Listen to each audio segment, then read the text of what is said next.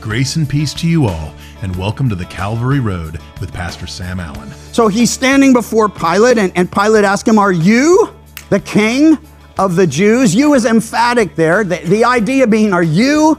I mean, you don't look like a king. You don't act like a king. There, there was something about him that was different, but Pilate had never seen anyone like Jesus before. And so he's like, "Are you the king of the Jews?" He answered and said to him, "It is as you say." Only with Jesus. Only with you. Today we begin a new message that spans the entirety of Mark chapter fifteen. The message is entitled Golgotha, and it covers the trials of Jesus and his inevitable crucifixion and burial. In part one, Pastor Sam will look at the first twenty verses of Mark fifteen, so let's get started. The title of our study, Golgotha. It's a place we would have never heard of, never known about, never cared about if it were not for the fact that our Lord and Savior, Jesus, was crucified there. So we pick up in chapter fifteen, verse one. Immediately in the morning, the chief priest held a consultation with the elders and scribes and the whole council. And they bound Jesus, led him away, and delivered him to Pilate. Jesus last night, pause with me for a moment, began with a Passover dinner. Then he was in the Garden of Gethsemane where he prayed, "Father, if there's any other way, let this cup pass. Nevertheless, not my will, but yours be done." He had told his disciples, devastating them at that dinner, that one of you will betray me, all of you will forsake me. And when Peter said, "All doesn't include me," he said, "You, Peter, will deny me three times." All that's happened at this point. Jesus has been arrested. The disciples all fled as he said they would. Judas betrayed him. Peter denied him. In the midst of those first three trials, two took place at night. They were all religious in nature. First before Annas, father-in-law of the high priest. Then before Caiaphas, who was the current high priest. And then, well, uh, Annas, Caiaphas, and, and then ultimately in the morning, the Sanhedrin. And uh, they charged Jesus with blasphemy. It was a, a, a spiritual charge, a religious charge. And in fact, let me read it to you. The question that was posed to him is, "Are you the Christ, the Son of God?" And Jesus' response to that was, "I am." The charge then was blasphemy. And by the way, that would have been a proper charge with the serious penalty, stoning, if he were not who he claimed to be, if he were not the Son of God, the only begotten Son of God, and God the Son. So his three religious trials give way to three civil trials. The first before Pilate. Pilate does all he can to, to well, get himself out of the situation. His wife, having warned them, have nothing to do with this righteous man. Uh, he, he realizes in, in interviewing Jesus and, and interrogating him that Jesus has done nothing wrong. And he says so over and over and over and over again. He finds out that Jesus is from Herod's jurisdiction and sends him to Herod.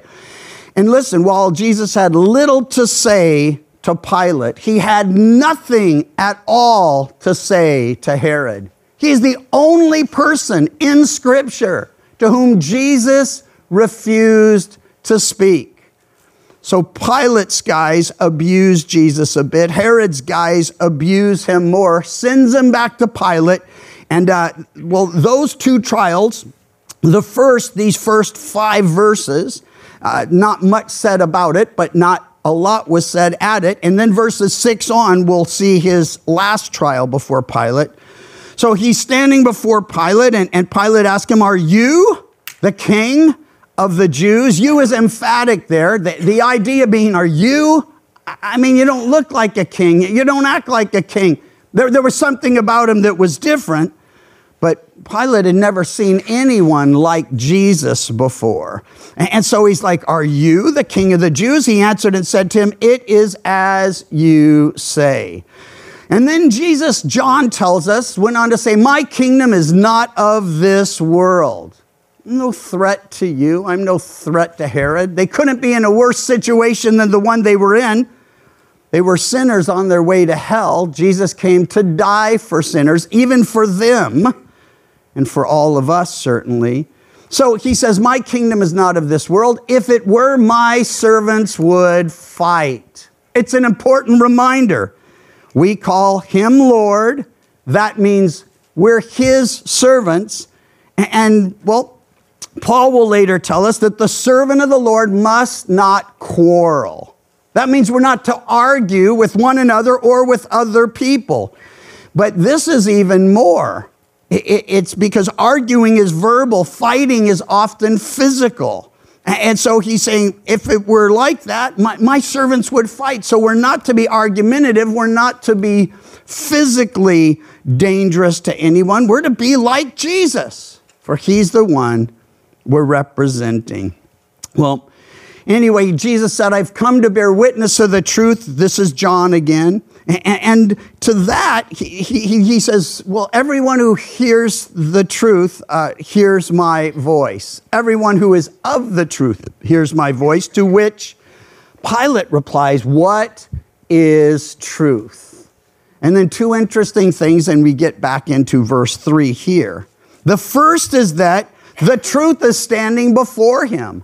Jesus, the way, the truth, and the life. Your word is true, Jesus prays. Sanctify them by your word. Your word is truth. The Holy Spirit, the Spirit of truth. And so Pilate's asking, but he's standing before the one who embodies truth. And here's what he has to say. I find no fault in him at all. That's the truth. He says, what is truth? And then he proclaims the truth. But it doesn't get him off the hook, nor will those who are enemies of Jesus let this go. The chief priest, verse three, accused him of many things, but he answered nothing. And Pilate asked him again, saying, do you answer nothing? See how many things they testify against you. But Jesus still answered nothing, so that Pilate marveled. At one point, Pilate says to Jesus, "If don't you realize I have power to, to crucify you or power to let you go?" And Jesus said, you'd have no power at all unless it were given you from above. Well, we see in verse five, Jesus answers nothing, so that Pilate marveled. He finds Jesus innocent. He sends him to Herod. He speaks nothing to Herod. Herod sends him back. Verse six, Jesus' last interview with Pilate. At the feast, he was accustomed to releasing one prisoner to them, whomever they requested. And there was one named Barabbas who was chained with his fellow rebels, and they committed murder in the rebellion. I want to say not only is Pilate failing miserably to exercise the authority he had responsibly, and all with authority are to be under authority, and all with authority to exercise that authority responsibly. Pilate's not doing that, but there's something else going on here. They have a tradition that, that at this feast, the Passover, they would let one criminal go. Someone could be, as this guy probably was, on death row. He was headed to a cross. And yet, not only is he violating all that's right and, and condemning an innocent man, but he's letting a guilty man go free. Now, now, sometimes we look at that and say, well, that, that makes sense. Jesus is dying for Barabbas like he is for everyone. Here, here's, here's the differens. We're not talking about Barabbas's part in this. We're talking about Pilate's part. And we're talking about how Rome dealt with criminals. Ordinarily, they had a very strict judicial system. But then in order to appease the Jews, and that's what Pilate's trying to do, he decides, I'll let one go. This tradition builds up. At this point, they're used to it. They're going to actually request it. So government created to protect the innocent and to punish the guilty. to protect the innocent from the guilty, from the terrorist, from the criminal. Pilate did neither. There's injustice both ways in condemning an innocent man and freeing someone who should have been punished for his crimes and sins. Well, the multitude, verse eight, crying out, began to ask him to do just as he'd always done for them. But Pilate answered them, saying, "Do you want me to release to you the King of the Jews?" I don't know that I'll remember to point it out, but you might want to take note.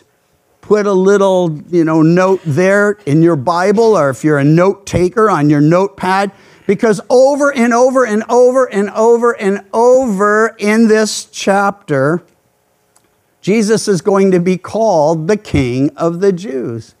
Pilate already asked him, "Are you the King of the Jews?" He said, "I am." Now he asked the mob. And by the way, it says they were a crowd. I believe they're a mob. What's the difference? Well, a crowd could be there for anything, a concert, a big dinner. We had a big crowd up at C M A where all those people came to, to be fed on um, Christmas Eve. And not just fed physically, fed spiritually, and then blessed with, with all sorts of gifts. That was a crowd. This is a mob. What's the difference? That when the, the questions are asked to the mob, they don't even hear the question or care to try to answer it. They just continue in the mob mentality, and we're about to see that. "Do you want me to release to you the King of the Jews?" He knew the chief priests had handed him over because of envy. But the chief priests stirred up the crowd so that he should rather, they should rather release Barabbas to them. Pilate answered and said to them, "What then do you want me to do with him who you call the King of the Jews?" And they cried out again, "Crucify him." By the way, John nineteen fifteen tells us that they say to Pilate, "We have no king but Caesar." That is an incredibly blasphemous thing for God's own people. He came unto his own, but his own received him not. This is evidence of that. This isn't a mob of strangers. This is a mob of Jews, and, and they're his people. And yet, they're, they're like, "We have no king but Caesar." It gets worse, and I'll show you that in a bit. But that's John nineteen fifteen. If you're a note jotter. They cry out again, "Crucify him." Pilate says, "Why? What evil has he done?" But they cried out all the more, "Crucify him." They're not interested in negotiating or, or answering a question like, "What evil has he done?" Matthew twenty-six twenty-four says, Pilate at this point goes in, he gets some water, he comes out, he washes his hands in front of the crowd, and he pronounces himself innocent of the blood of this innocent, this just, this righteous man. He says, "I am innocent of the blood of this just man." Let me just say again, it's not possible for you to condemn an innocent man and being the only one in the position to do it and then call yourself innocent at the same time. To which they reply, and this is one of the worst of all, they say, "His blood be on us and on our children." Listen, calling a curse down on yourself, that's absolutely insanity. That is spiritual suicide. But they're calling a curse down on their children as well. There's some good news in all this.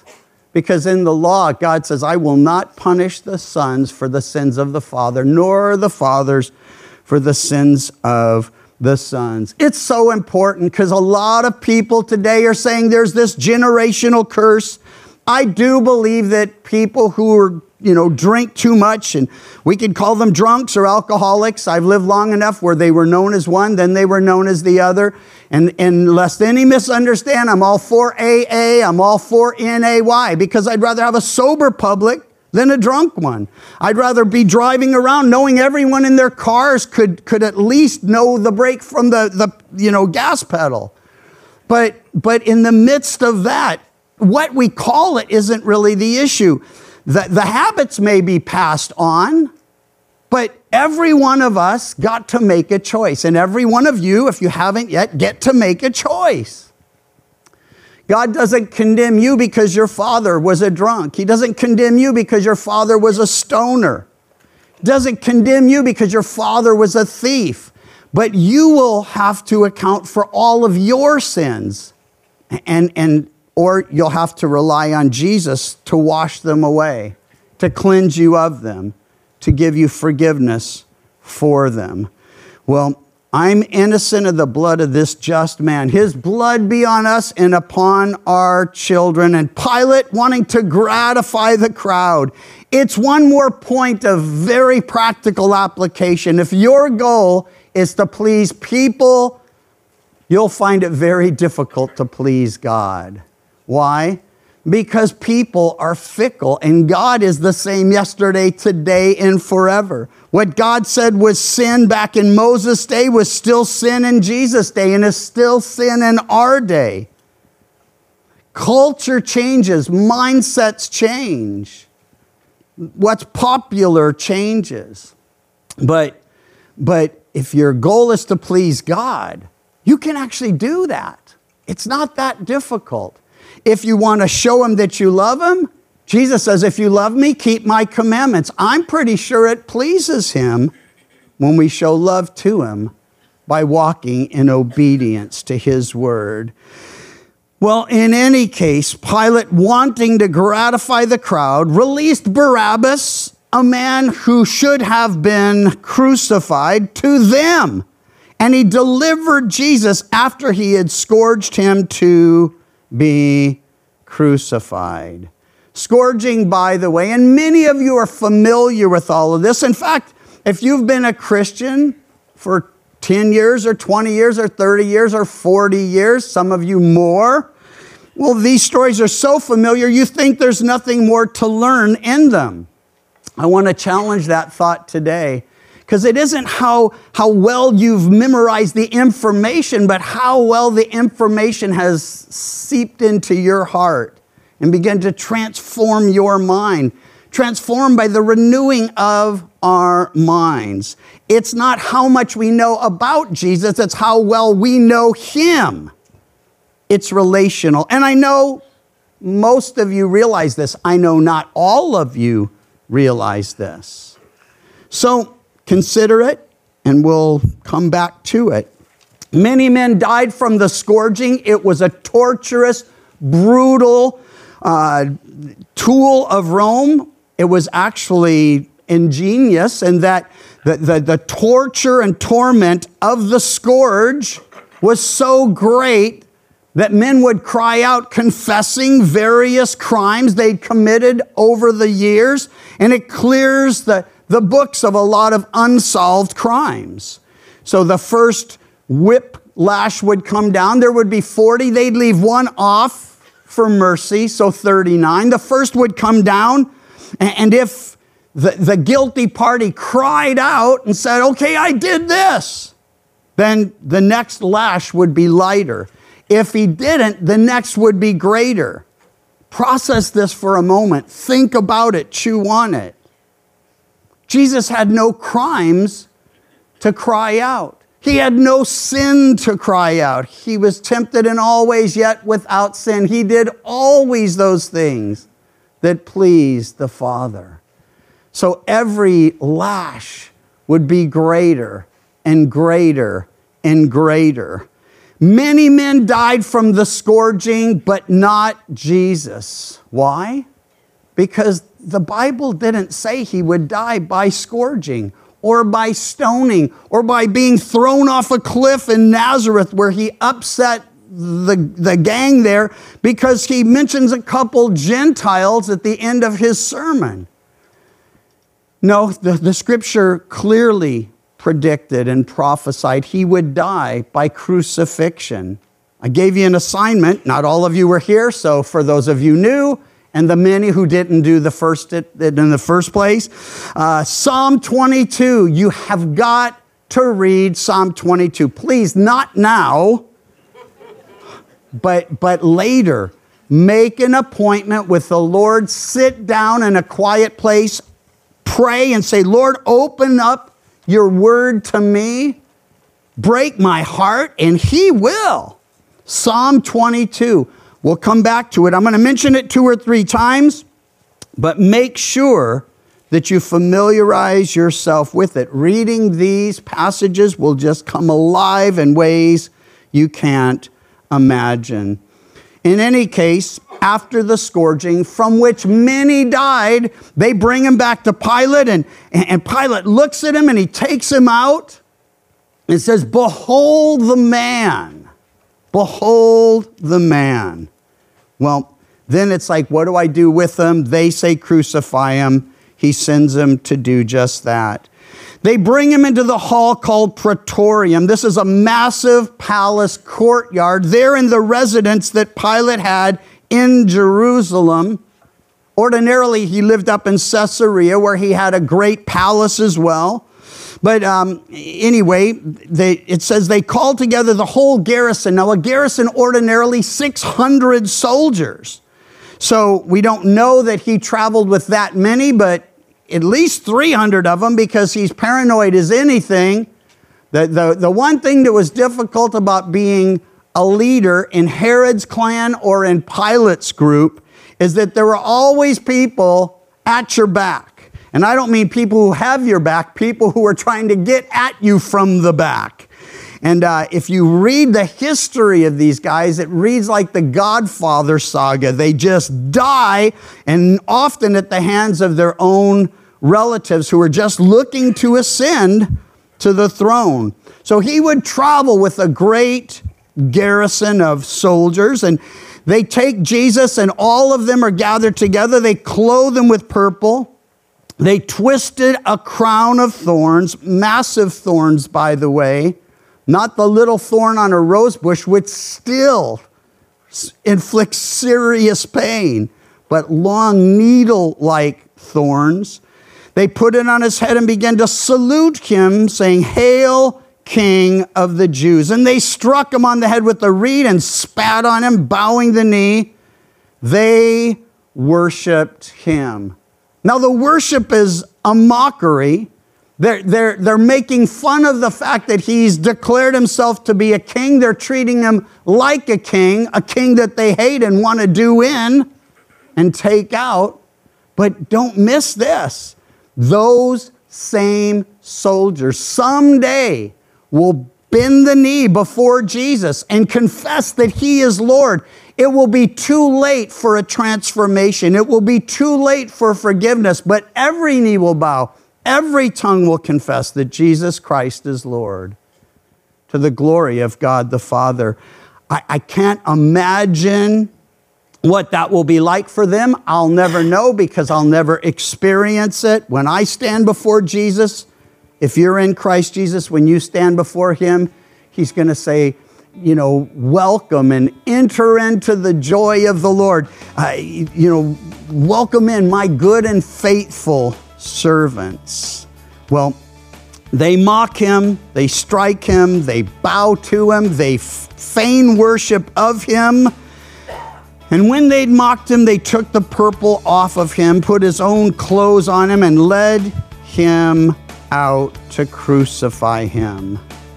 In today's message, Pastor Sam encouraged us to read Psalm twenty-two. Now, I'm going to read you part of that scripture and ask you to keep in mind that it was written approximately one thousand years before Jesus was crucified. As Sam did, I encourage you as well to read the entire chapter, but here are verses sixteen through eighteen to get you thinking. For dogs have surrounded me. The congregation of the wicked has enclosed me. They pierced my hands and my feet. I can count all my bones. They look and stare at me. They divide my garments among them, and for my clothing they cast lots. The Calvary Road is a ministry of Calvary Chapel Chico, and you can visit our website, c c chico dot com, or download the C C Chico app to contact us and listen to other studies from Pastor Sam. You can also listen to The Calvary Road as a daily podcast by visiting the calvary road dot com. We'd love to hear from you, and until next time, may you find grace and peace as your journey takes you down the Calvary Road. And your grace.